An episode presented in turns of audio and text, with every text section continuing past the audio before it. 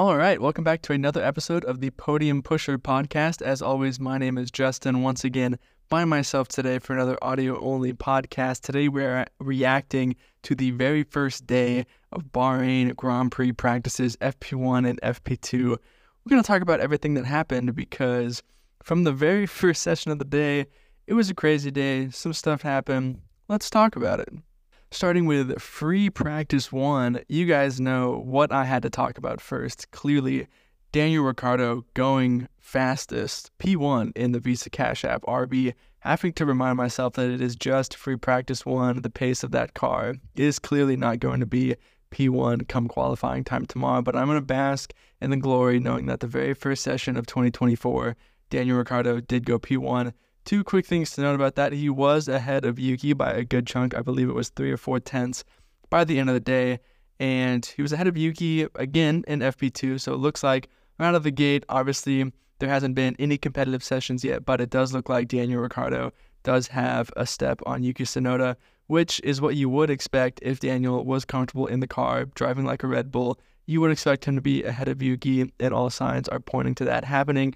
He was also ahead of both McLarens. Clearly, we don't know what the McLaren's run plan was, what they had the engine settings on, how much fuel they had, but you know deep down that he enjoyed being ahead of both McLarens at the end of FP1.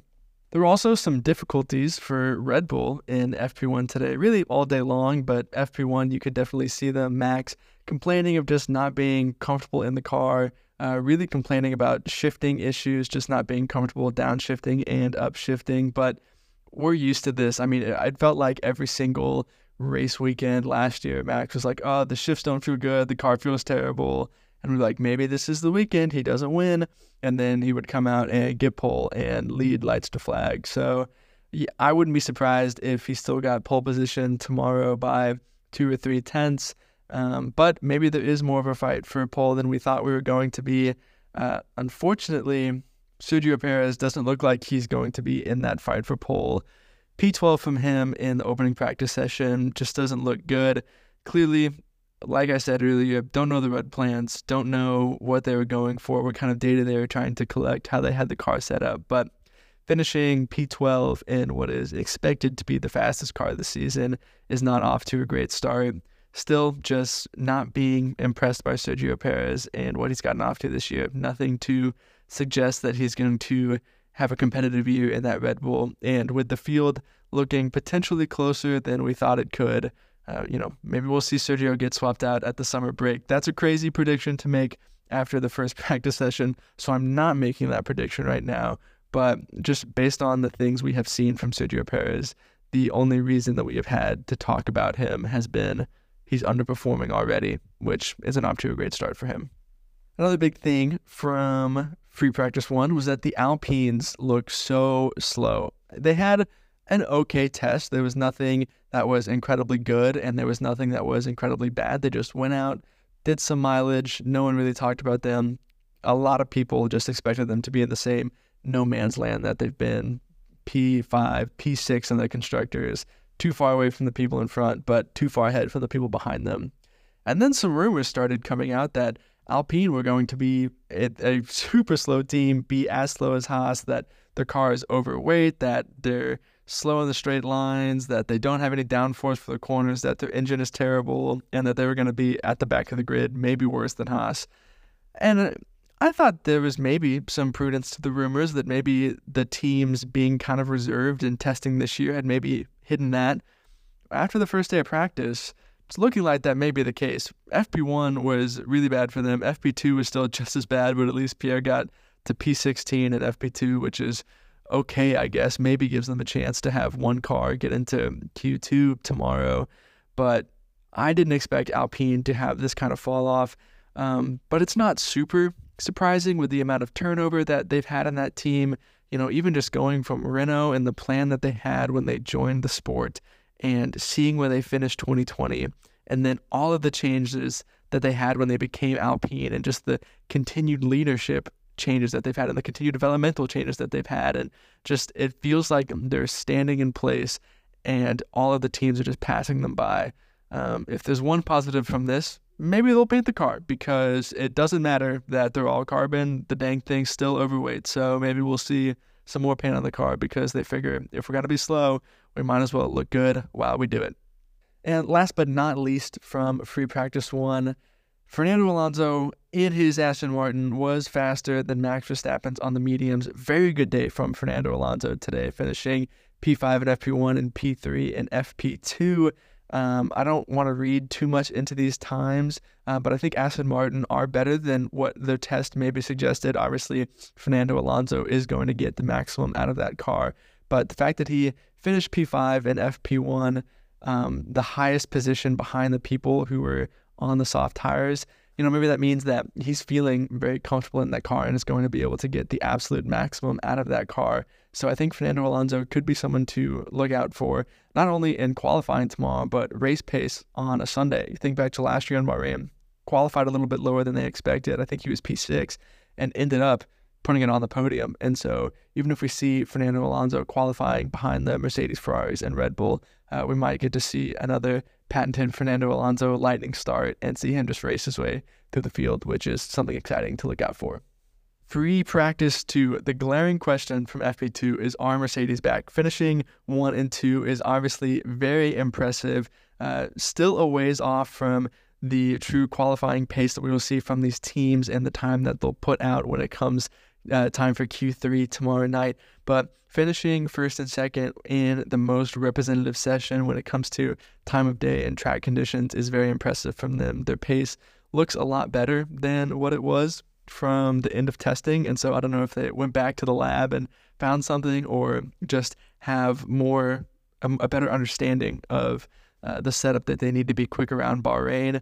Um, but a one-two impressive, uh, a one-two finish from Mercedes is very impressive and definitely not what I thought that I would be seeing from them. Uh, George was still a little bit off of Lewis's pace. Obviously, I predicted him to be my podium pusher of the weekend. So, George, if I jinxed you, I'm sorry. That's on me. Uh, I can apologize in person next time we see each other. Um, but he was still two tenths off Lewis's pace, which doesn't bode well for him in that teammate battle this year. If that becomes a recurring pattern, we will have to see. Um, but still, first and second for Mercedes, definitely something I don't think any of us expected to see. But, you know, it was something that happened a few times last year. We would see Mercedes look good in practice and then fall off in qualifying in the races. I hope that's not what happens here. I hope that we get to have a competitive weekend all around from all of these top teams. Um, but first and second for Mercedes, very impressive. On the flip side of that, Ferrari did not have as impressive of a day as I thought they would. They looked fine in first practice, and I mean, really, they looked fine in FP2 as well. No major problems from them. I mean, Charles complained about some run ins with a couple people. Uh, they had a couple lockups across the day, but really not a bad day from Ferrari, but just potentially a little bit slower than we thought they would be. If you had asked me what team I thought would finish 1 2 in FP2 that wasn't Red Bull, I would have said Ferrari. And so to see them finish in P4 and P9 and FP2 is a little bit surprising, um, but definitely a way out from qualifying pace. And we'll get to see tomorrow night where they really stand in relation to the Red Bull, Mercedes, and Aston Martin, which is super exciting. Um, but speaking of tomorrow night, the qualifying pecking order still up in the air. I, I mean, there's a whole list of teams Mercedes, Aston Martin, Ferrari, McLaren, and Red Bull could all be in contention for pole tomorrow. Spoke at length about Mercedes and Aston Martin. Uh, Ferrari, I don't think we've seen their, their true pace. Uh, obviously, was maybe the most impressive team from testing, and so we'll get to see where they end up tomorrow night. Charles Leclerc, uh, very good at qualifying, so would not be surprised to see him in the hunt for pole. But Carlos Sainz finishing higher in FP2, maybe you'll see him in the hunt for pole as well. McLaren, uh, Oscar Piastri finished P5 at FP2, which is very good. Lando Norris down in P20, but just uh, couldn't get a good, clean push lap. So I don't think we've seen his true pace. Obviously, I would have expected to see him in that P3 to P5 range had he got a, a clean push lap out. So that's something to look out for tomorrow. And then Red Bull, I still don't think we've seen their true pace. I think it was very clear today that they were not on a run plan that was pushing for pace. But I don't know if being in contention for pole is their real desire. We've seen many times last year where the race pace was the Red Bull strength. And so they would set up their car to really lean into that strength. And if that meant them qualifying P2 or P3, they're okay with that because they knew that just the lack of tire wear on that car, the grip it could provide during the race. They would set up that car to be as perfect as Max wanted it for the race, and he would just take over during the race. So, truly wouldn't be surprised if we saw a bigger fight for pole than we were expecting. If that happens, I will be so happy. I can't wait to watch it, but there will also be part of me that has reserved happiness because we might see Max Verstappen just drive away Saturday night if they don't get pole because then we know that they've really set up the car for the race and Max is going to be a happy, happy man when the lights go out in Bahrain. Well, that's all we've got talking about the Thursday practice sessions at the Bahrain Grand Prix. FP1 and FP2 are in the books. Tomorrow morning, we will have FP3 and qualifying, where we will be right back here to react about them again at the end of the day. Let us know your predictions for qualifying on our social medias. You can find us on Instagram, TikTok, Twitter, YouTube, and wherever you listen to podcasts. We would love to hear from you guys and know what you think is going to happen at the Bahrain Grand Prix this weekend. We will see you tomorrow for more reactions. Can't wait to talk to you again. Thank you so much for listening, and we'll see you in the next one.